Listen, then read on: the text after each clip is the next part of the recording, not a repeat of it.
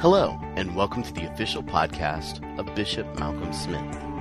These teachings are recorded live each week and provided not only here on the podcast, but at youtube.com. Simply go to youtube.com and look for Malcolm Smith webinars in the search engine there. We also want to invite you to go to www.malcolmsmith.org. There you will find other teachings by Malcolm, including books, videos, and MP3 downloads. And now, with this week's teaching, Bishop Malcolm Smith. The Lord be with you, everyone. And I trust that you have had a blessed holidays celebrating the incarnation, the birth of the Lord Jesus, and ready to enter a new year in the blessing of God. And I want to begin um, our webinars for this new year with Mark in chapter 4.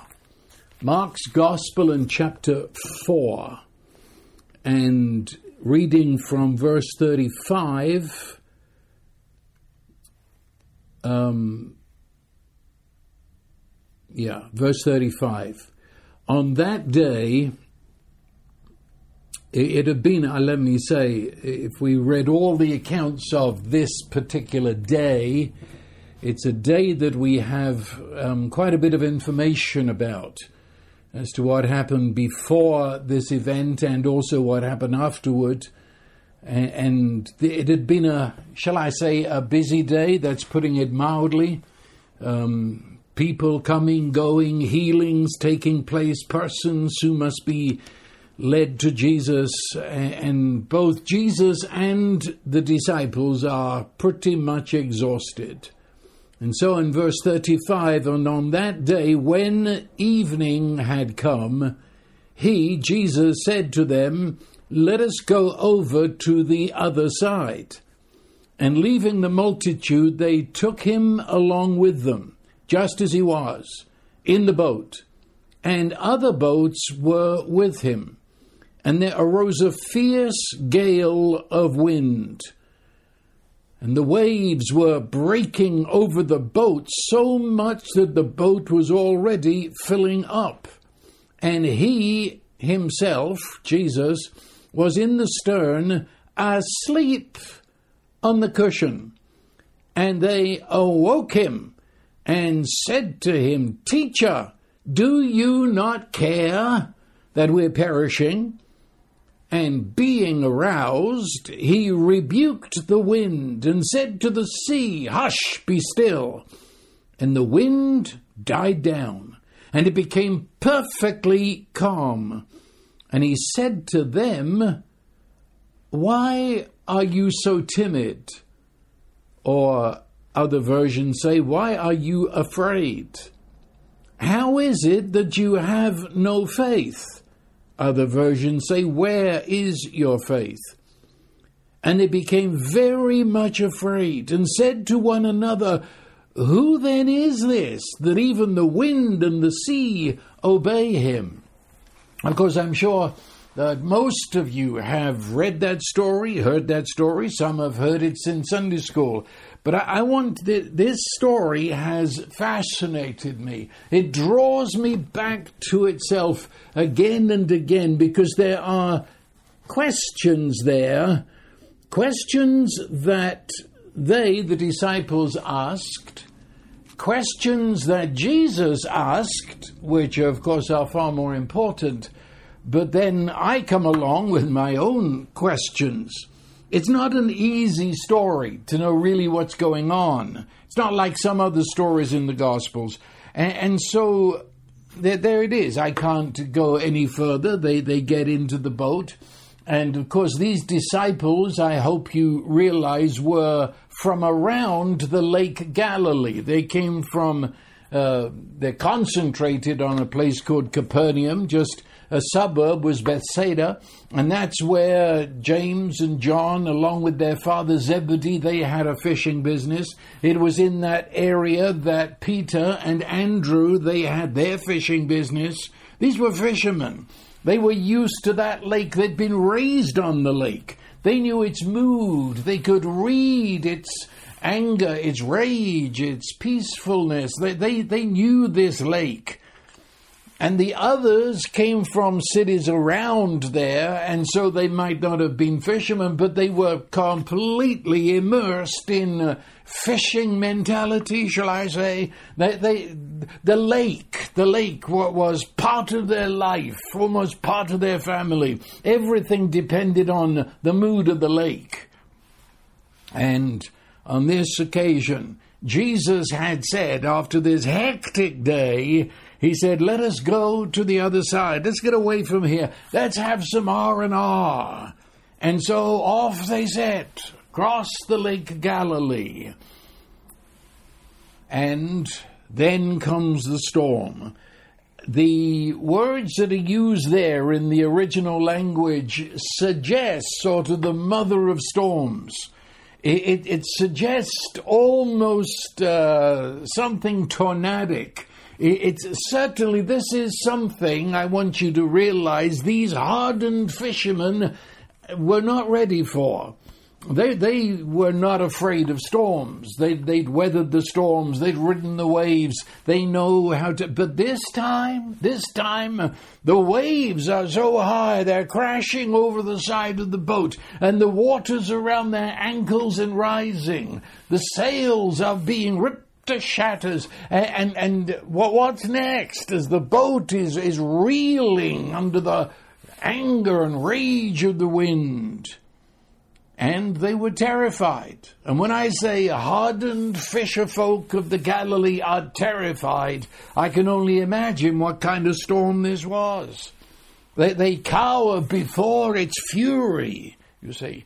Their, their, their, their language is reduced to whimpering. They don't know what to do. And at the same time, there's anger because, can you believe it? This to me is the center of the miracle words that we're reading. Jesus was asleep in the back of the boat. Now, uh, we read that too quickly. Jesus was asleep when this is going on? And not even in a cabin down below, but on deck, sleeping on one of the cushions there, asleep. Yeah, I mean, I can't really take that in. And, and, before you go running off on some other theory, remember that Jesus, we can only understand him in the Gospels as he is man, human. If, if I say this is God in thin disguise, well, it misses the point. How can that help me? If, if this is just God pretending to be a man, well, it doesn't help me much, does it? Because I'm a real man. The only way the Gospels make sense, the only way the cross and resurrection make sense, is that God became one of us and became one of us completely so facing every one of our temptations, troubles, all that which lashes against us to cause anxiety. He became one of us in order from within our humanity he would reveal to us what human was always meant to be. Please understand that. It's pointless going on unless you get that. We're dealing here with a genuine human being, God who has laid aside his limitless power in order to become as one of us and be filled with the Holy Spirit and operate as mankind was always intended to operate. Hear that. And here they are, the, the, these hardened fishermen whimpering and cowering before the fury of the storm. And, and, Jesus is asleep and they cannot comprehend that. And at this point, nor can I. And they're angry with him. I mean, what, what is anger? well, one, one definition of anger would be unmet expectation. If I expect something and that expectation comes to nothing, then I'm angry. Well, that certainly fits this. They would expect Jesus to do something. I don't think they really knew what, but if nothing else, get up and help us bail the water out of the boat. If nothing else, come and be worrying with us. But asleep, there, there's, I feel let down. He's not bothering. He doesn't care. He's, he's asleep. I, I don't think they stopped to, to think about the miracle that they were looking at. This is a great miracle of the story that he was asleep in the middle of this kind of storm. No, they, they feel abandoned. He, he's, he's left us. He doesn't care. He's off there sleeping while the rest of the boat is about to fall apart. They, they feel resentful. You know, you know the feeling. It's anger, but it's resentment. What, who does he think he is, just laying there sleeping while we are frantically trying to save the whole ship? He doesn't care when we need him the most. That's their feeling. They, they, they express that in, in when they wake him uh, as the time goes on and things get worse, and they, their first words out of their mouths don't you care? Don't you care?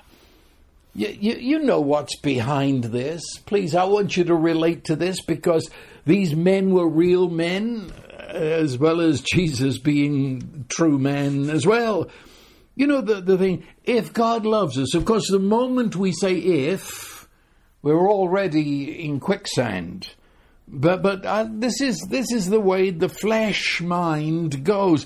If God loves us, you said God loves us. Well, it certainly doesn't look like it. You see, Jesus, although they had not yet figured out who he was, but there's enough going on between these men, the disciples, and Jesus, that they, they're on the verge of saying that he is the very embodiment of God's love and presence with them. Well, if that's the case, if indeed God in this man, Jesus, is, is with us, then uh, why did he allow the storm? Oh Lord, how many times have we been there? Why? You see, there's no answer to the question why because you'd need the mind of God to answer it. So we begin by saying, if God loves us, and as I say, you're already sinking right there. If, if God loves us, then, then why does He allow this storm?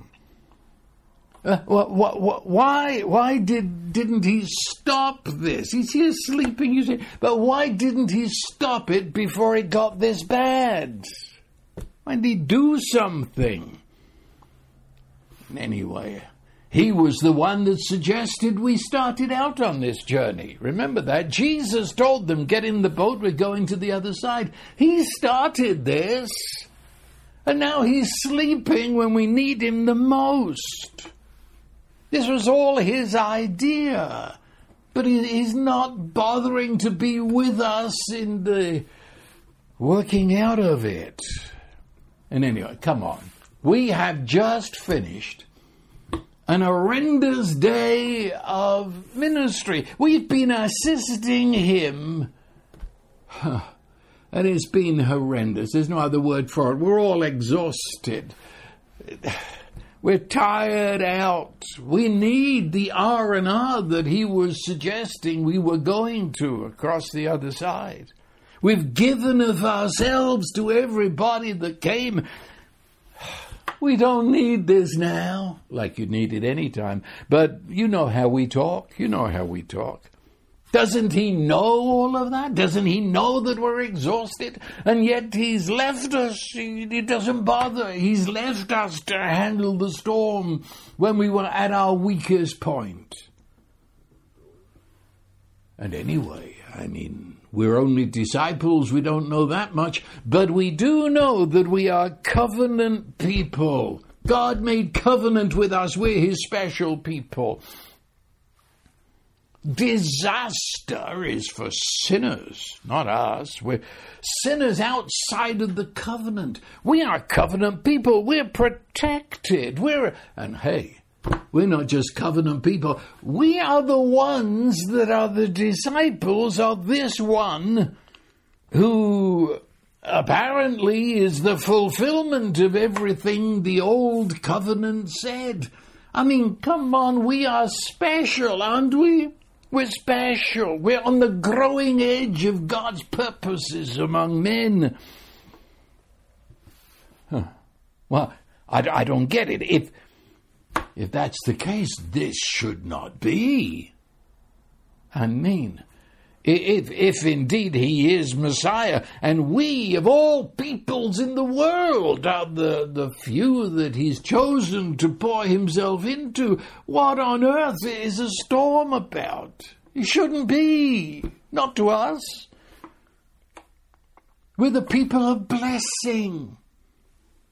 You call this being blessed?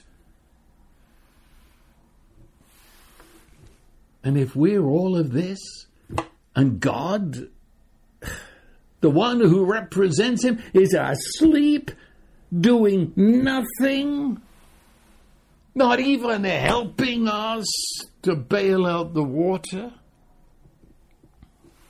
I mean, I, I, believe all of that that I've just said is behind their angry shaking of Jesus and saying, Don't you care? And of course, I've, I've assumed as I, I, was talking here that we, we say the same thing. We do. Um, uh, left to ourselves, most believers will feel very much at home with these disciples feeling the way they did. Um, it's the same thing. Israel back there in the wilderness when they're, they've been delivered out of Egypt. They've been announced as the people of God and His purpose. And here they are, they've run out of food in the wilderness.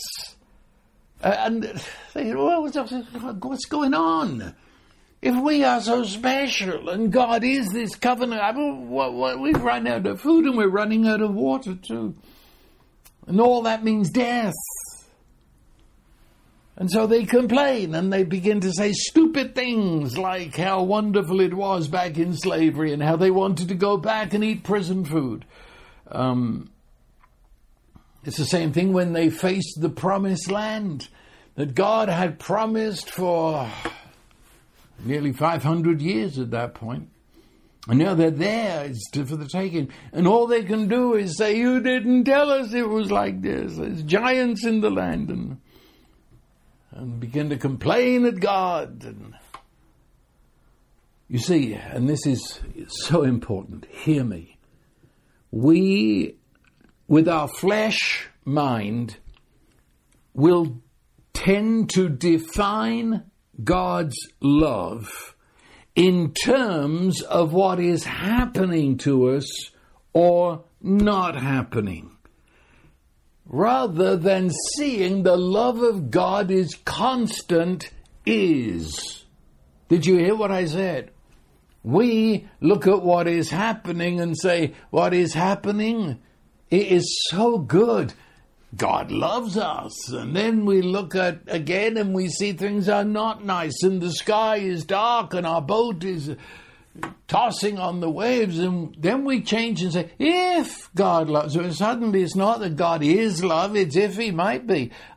Do you see what I mean? We, we, we define God in terms of, well, this is happening, so He must be like this.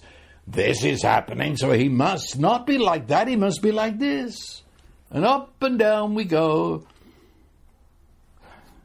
God is love and his love is faithful love. His love is constant love. His love is intentional love. His love never ceases. Love. We, human beings, create an idol. And what is an idol? Forget those stone things that people have or wood that they carve uh, the, before they got that far, the idol existed in their mind, and that's where us Westerners would join them many times. We make an idol out of our thoughts. We make an idol that conforms to our logic and our reason. So we worship a God that is logical, that can be explained, and we can draw him out in a diagram, and he's predictable in terms of how he's going to act. It appeals to our reason, and we can sit back in our pontificating voice and say about God. A God we can understand and file away under G. And a God we can manipulate that if we do this, he's got to do that.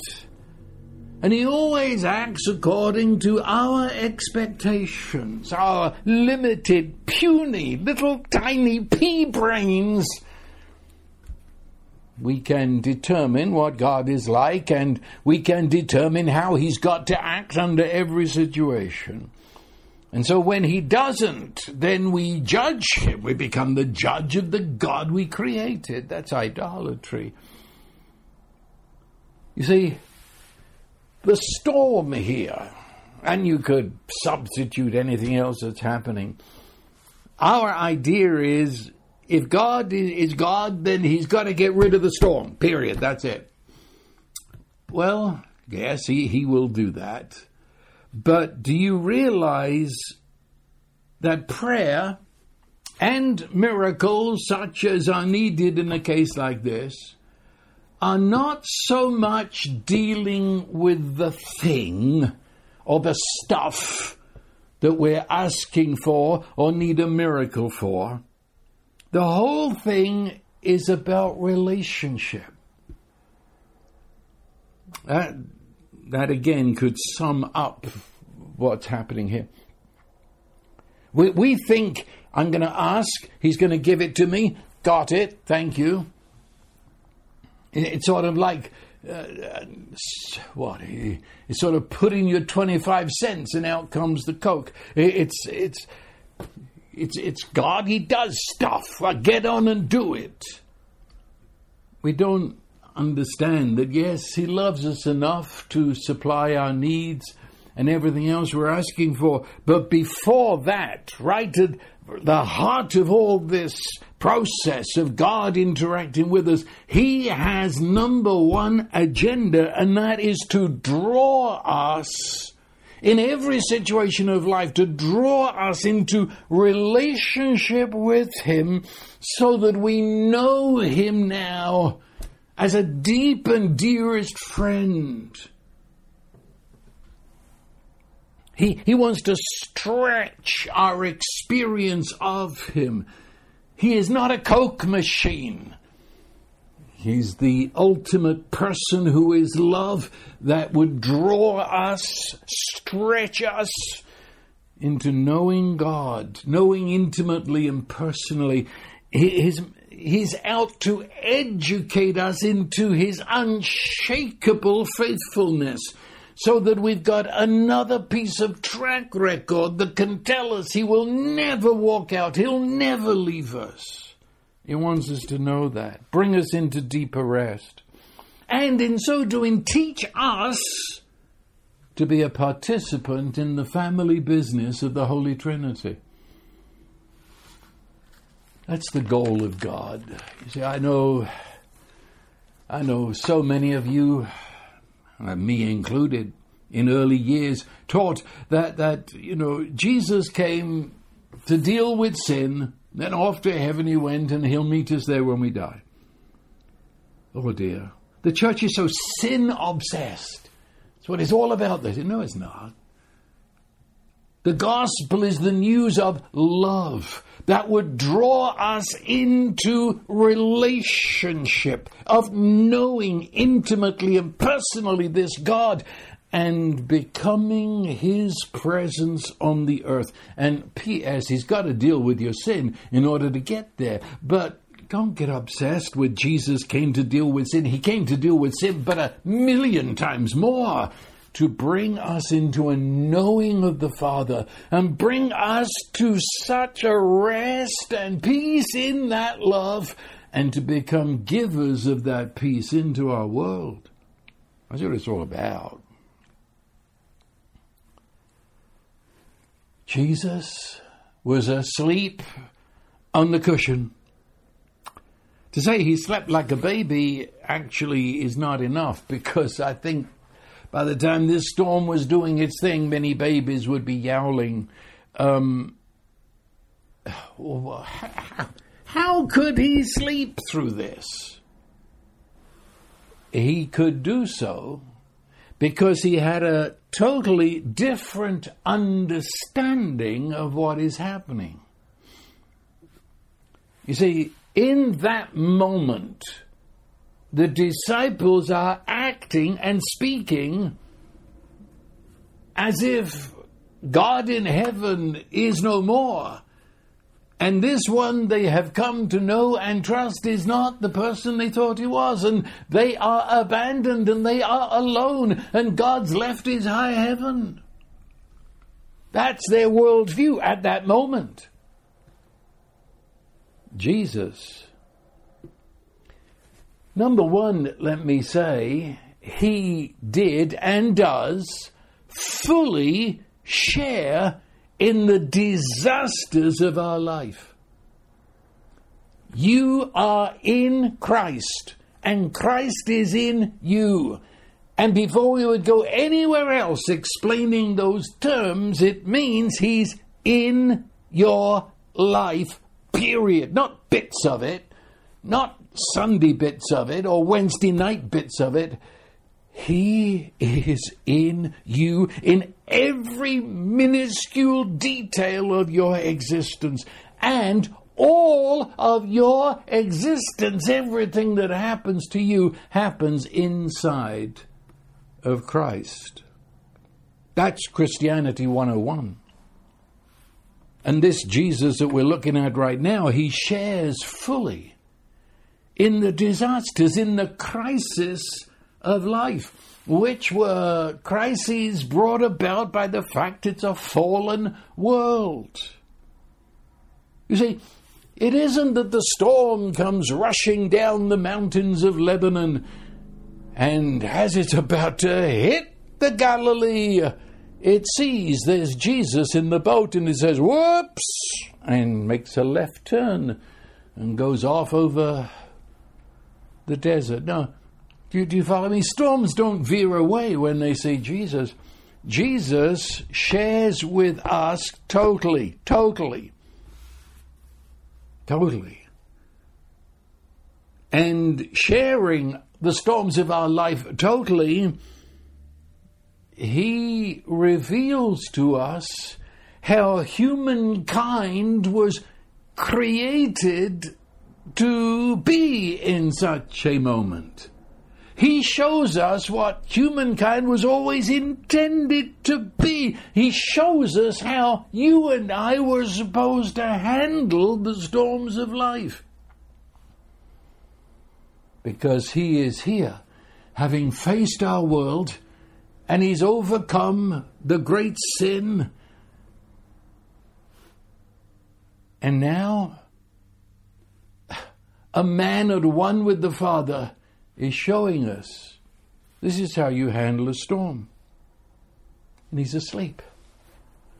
Ah, I, I don't know. Can I, can I think of life outside of anxiety? Is it possible to live life without worry? Come on. I, I think that's what this is saying. As far as he is concerned, the entire matter which at this moment is a storm, is in his father's hands. It's in Abba's hands. And Abba has said concerning him, This is my beloved son, in whom I am well pleased. Well, then, if that's the case, I, I can sleep in peace. Or, which we, we don't know, but I'll throw it out, Maybe the father would have nudged him awake to say, There's something I want you to do. And then leisurely, Jesus would have gotten up from the cushion and stilled the storm. We don't know that. All we do know, this God man, Jesus, is in total peace. So that as we are introduced to him here, he sleeps.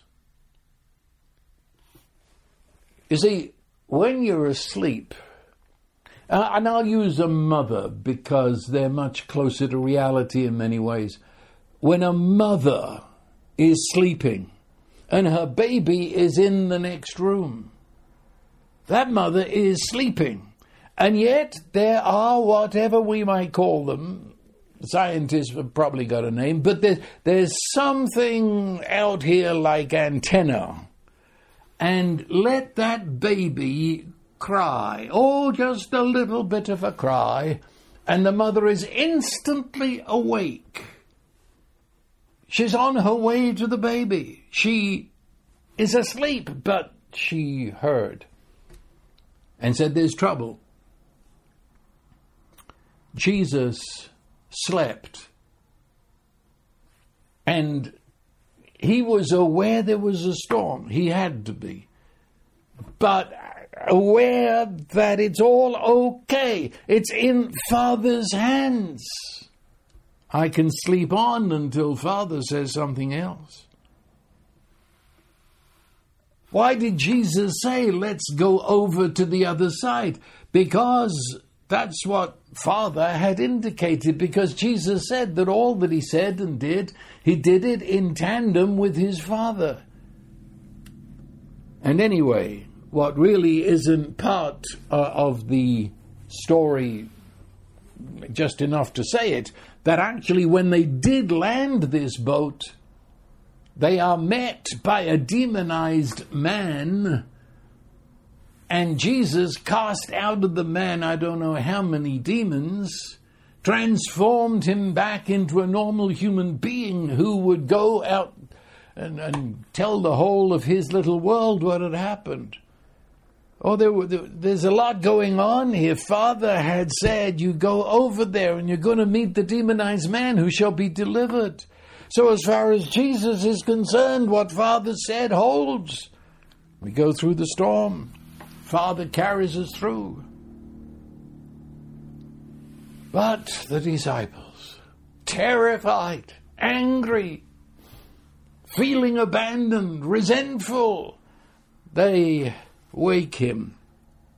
And the suggestion is someone getting him and shaking him because it says when he was aroused, that is out of a deep sleep, roused.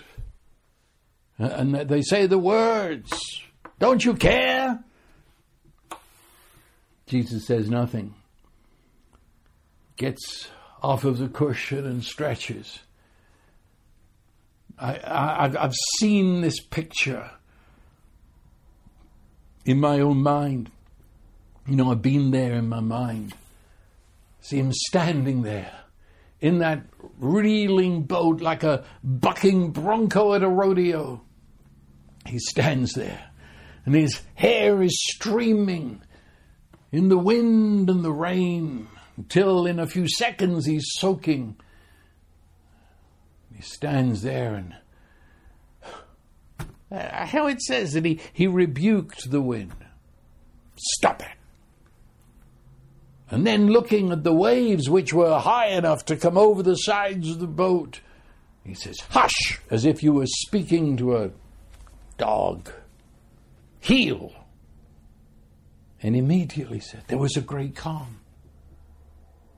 Have you, have you ever heard that as you read it? You know, the, the howling of the wind, the whistling through the broken rigging of the boat, the lashing of the waves. Hardly hear yourself speak, and then suddenly stillness. In the stillness, total calm is like a mirror. And there's drip, drip, drip from the torn sails and the water washes around their ankles. Stillness. Huh. He calmed it. Stood there, master. Then he turned to them And they're standing there bug eyed. They'd been afraid of the storm, now they're, they're afraid of what they're seeing. This doesn't fit any pattern. They've got no, no filing cabinet for this. And he says, Why are you afraid? Now, you see, this is all the questions of God. They fill the Bible. I've always threatened one of these days I'm going to preach on all the questions God asks in the Bible, but I think it would take me until I'm 80 years old. Well, that's not far away, but this is one of them. You know, it begins in the Garden of Eden. Adam, where are you? Well, here's another one. Why are you afraid? Or as Mark, as I read it there, why are you so timid, cowering, frightened? Why? Why are you afraid? Now that's an honest question. Jesus, the embodiment, the incarnation of God's love, tenderness, compassion, he's not mocking these men. He's not sneering at them and saying, You yellow bellied cowards. No, it's not his question. It's a question he wants an answer to. Why, why are you afraid? What, what is it that happened that make you afraid? Uh, and at that point, I, am with them. I just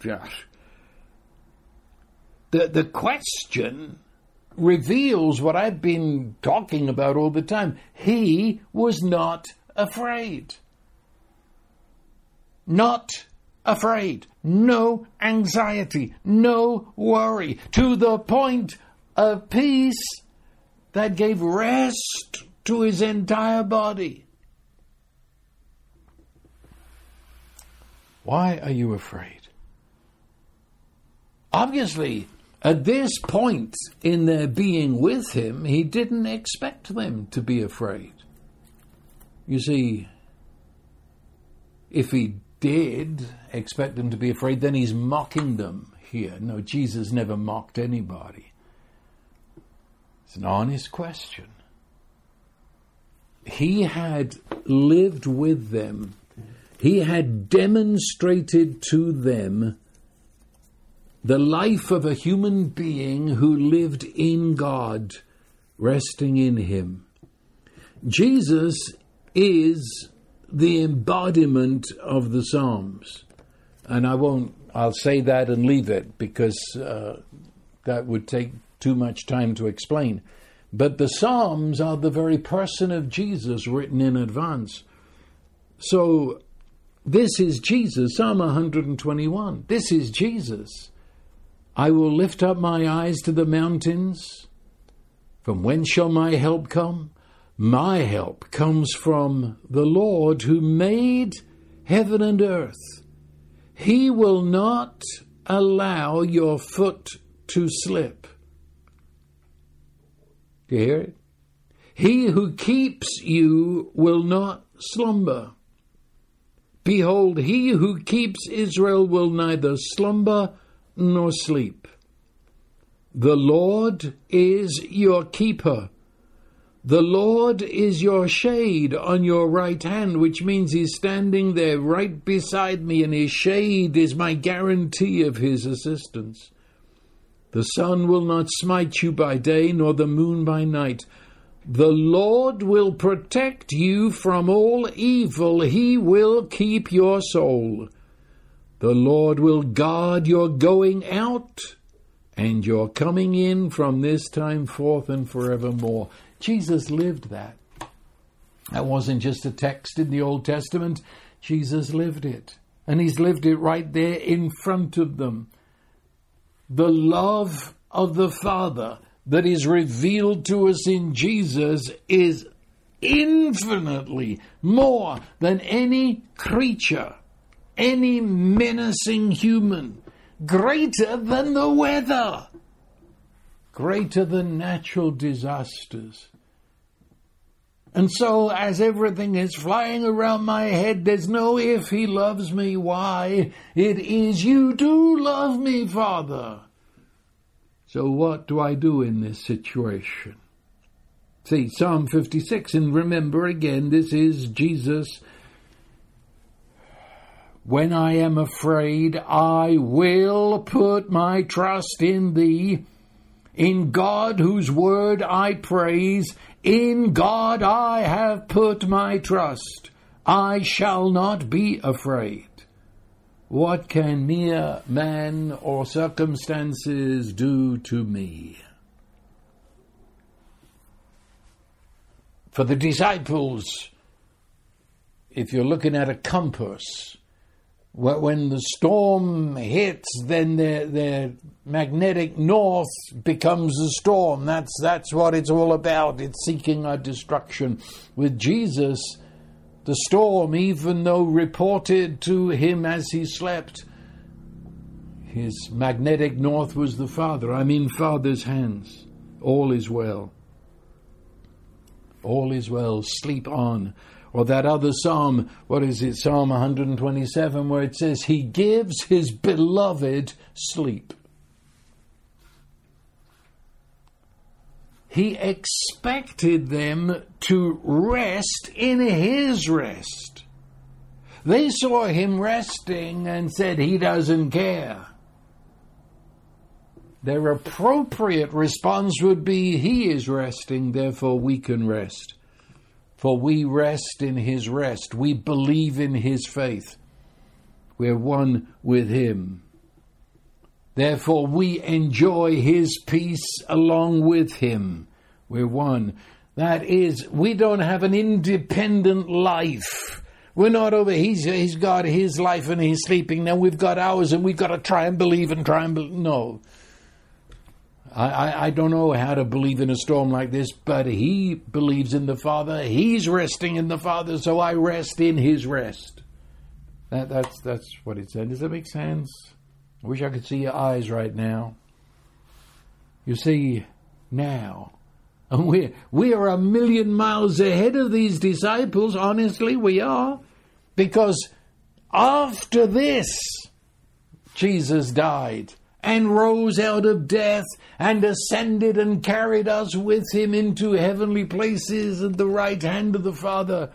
That's where you is right now.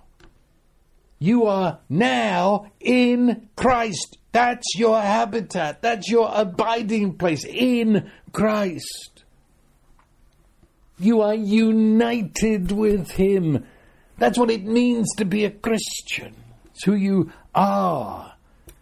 So it says that now we walk on this earth even as He walked. We're walking, we're living in tandem together. He said, To you, my peace I give to you, not as the world gives peace. Let not your heart be troubled, neither let it be afraid. He's demonstrating it here. Paul called it the peace of God that passes human comprehension. And then he said, Where is your faith? Huh. Oh, this word faith. We've talked about it before. Let me simply say now humankind, you and I, we were created to live inside the love of God by faith. That is, to lay hold upon that love that is announced to us in Jesus, demonstrated to us in Jesus, brought to us in Jesus, dwells within us by the Holy Spirit of Christ. We were created to live there with an assurance that is beyond contradiction, an assurance of certainty that we are His beloved beyond any challenge or any contradiction. No thought of living for one microsecond outside of that love that is ever under me and around me, behind me, ahead of me and above me and holding me. From that love we live, and therein is peace, and therein is rest. You see, the great lie, and again we've talked about it, so I just mention it, but the great lie that you live outside of God's love. In fact, outside of God, because the lie knows nothing of love. And so God is up, over, somewhere out. Prayer becomes sending up an SOS signal to a God wherever He is. Because the lie says you're on your own, buddy. You're on your own. It's up to you to handle this situation. And if I've lost that sense, knowing of living inside the love of God, then I am left with what the scripture calls flesh, creature flesh, just a creature's mind. Only a highly advanced creature mind, but all it can do is logic and reason, and it comes down to one thing. Boy, I think this is going to become another webinar someday. It comes down to one thing, and that is survival. Hebrews 2:15 says that humankind outside of Christ live their whole life in fear of death. That is another way of saying live their whole life just trying to survive. I've got to have enough. Why? Because if I don't have enough, I'll die. Fear dominates the flesh mind. Terrified of sickness. Sickness. If you just watch one evening of, of, TV, the commercials must tell you you live in the sickest, diseased part of the universe. every possible disease and every possible drug, and then it's followed up by uh, attorneys who say that other drug that last week was the miracle drug will kill you. And, oh, we're terrified of sickness. Terrified. Why? Because I'll die. See, survival. I'm going to survive. Afraid of people. Afraid of organizations and companies. Why? Because they'll sue me for everything and they'll kill me and. Hmm. Afraid of loss, afraid of no job, afraid of. Because if I don't get money, I'll die. Survival. I've got to survive. That's the meaning of life. Or as Jesus said, after all these things the Gentiles seek.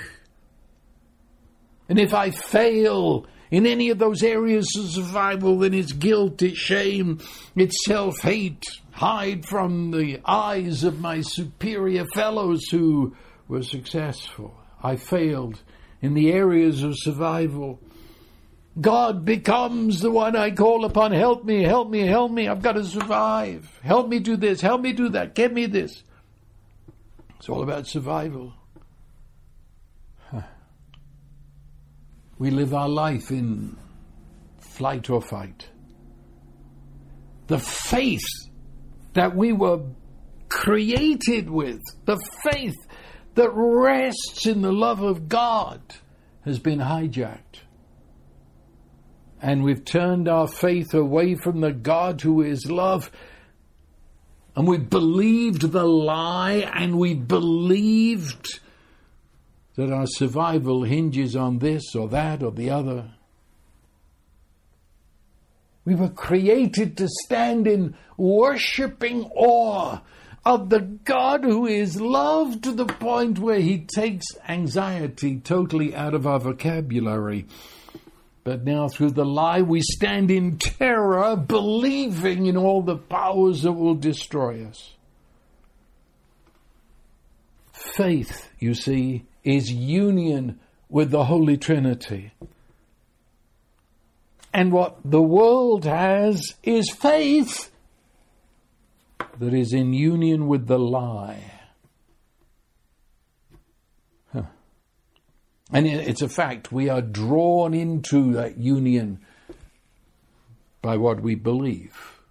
You believe the report that comes to us in Jesus of God's love and His salvation as you believe the Holy Spirit draws you into that. You believe in the lie, and you find the terrible powers of darkness suck you into it. That's the way it is. That's the way it is. These men are having a moment of insanity, having watched Jesus and drawn their faith from him. They now have yielded to, shall I say, their creature, flesh, mind. And they believe in the storm, and they believe its power to destroy them more than the way the Father will look after them. Faith joined to his faith. See, faith is the gift that comes in Jesus. I trust in Jesus, and he is my faith in the Father. That's the way it is. And his compassion. And so, as he, why, why are you afraid? Where's your faith? And I say again, not mocking them, but his compassion stilled the storm. Did, did, you hear what I said? It was a small miracle. The miracle of this story is he slept in the storm. That's the miracle. It was his compassion for his whimpering, trembling disciples that he stilled the storm. And he did it almost all, you know, shut up. And then he turned. We've got to talk, you know, guys. We've really got to talk about your faith, your, your rest in the Father that you see in me. And of course, they never got it, not, not at that time. Because it says that they, they stood in fear filled wonder. Who is this? That even the wind and the waves obey him. Oh, come on, guys, you missed it. You should have said, Who is this who sleeps through a storm? That's the miracle. You're all hung up. You forgot he was sleeping in the storm and you said he stilled the storm. Sure, he stilled the storm because you were so upset, but the miracle you should stand in awe and wonder of is he slept in the storm. Well, I, I trust you've gained something from this. One, one thing I want to add Peter. Peter, probably the one who was the first to get to Jesus and shake him awake and tell him, Why do you care? We're a Peter. It wasn't that long after, I would say about five years after that, give or take, Peter, in Acts chapter 12, was arrested for his faith in Jesus. This, of course, is after the ascension, after the giving of the Holy Spirit. After Peter has come to know this gospel and live in this union with the love of God. But now he's been arrested and they're going to execute him. And he's asleep. Yes, you heard me. He did it. Peter, facing execution, locked in handcuffs to soldiers. He's asleep. Oh, thanks be to God, he got it. Passing through the great storm that would, under normal circumstances, assail him, Peter is asleep. And as the church prayed, the angel came. Do you remember the story? Fascinating story. The angel came and, of course, marched right through the jail. And any any guards, and there were plenty of them, but just the, the angel's presence, and they, they ju- just went into a coma or something. They, they didn't know what was going on. It was a, a piece of time that didn't exist for them. And, and the angel just opens the locked door of the prison, and here's Peter asleep. And the angel says, Get up, Peter, we're out of here. And Peter snored. And the angel had to shake Peter and says, Get up! I've come to rescue you. And Peter, groggy with sleep, walked past all the guards who stood there, as I say, in a sort of divine coma, and he was free for many years to come. I say, thank God. Peter had entered into the very rest of Jesus that was now being reproduced in him by the Holy Spirit, and he slept on the eve of execution. And the angel had to shake him to wake him up. I think that's a jolly good end to this story. Father, we thank you for the reality of these words. And we simply ask by your Holy Spirit, bring us to this most basic reality of the gospel that your peace that passes all human comprehension shall keep our hearts and minds in Christ Jesus. And now the blessing of God, who is Almighty Love, the Father, the Son, and the Holy Spirit. May His blessing, His favor, his peace and His joy possess you and flood your life and spill over to all those around you. This day, this week, and forevermore. So I bless you, and so it is.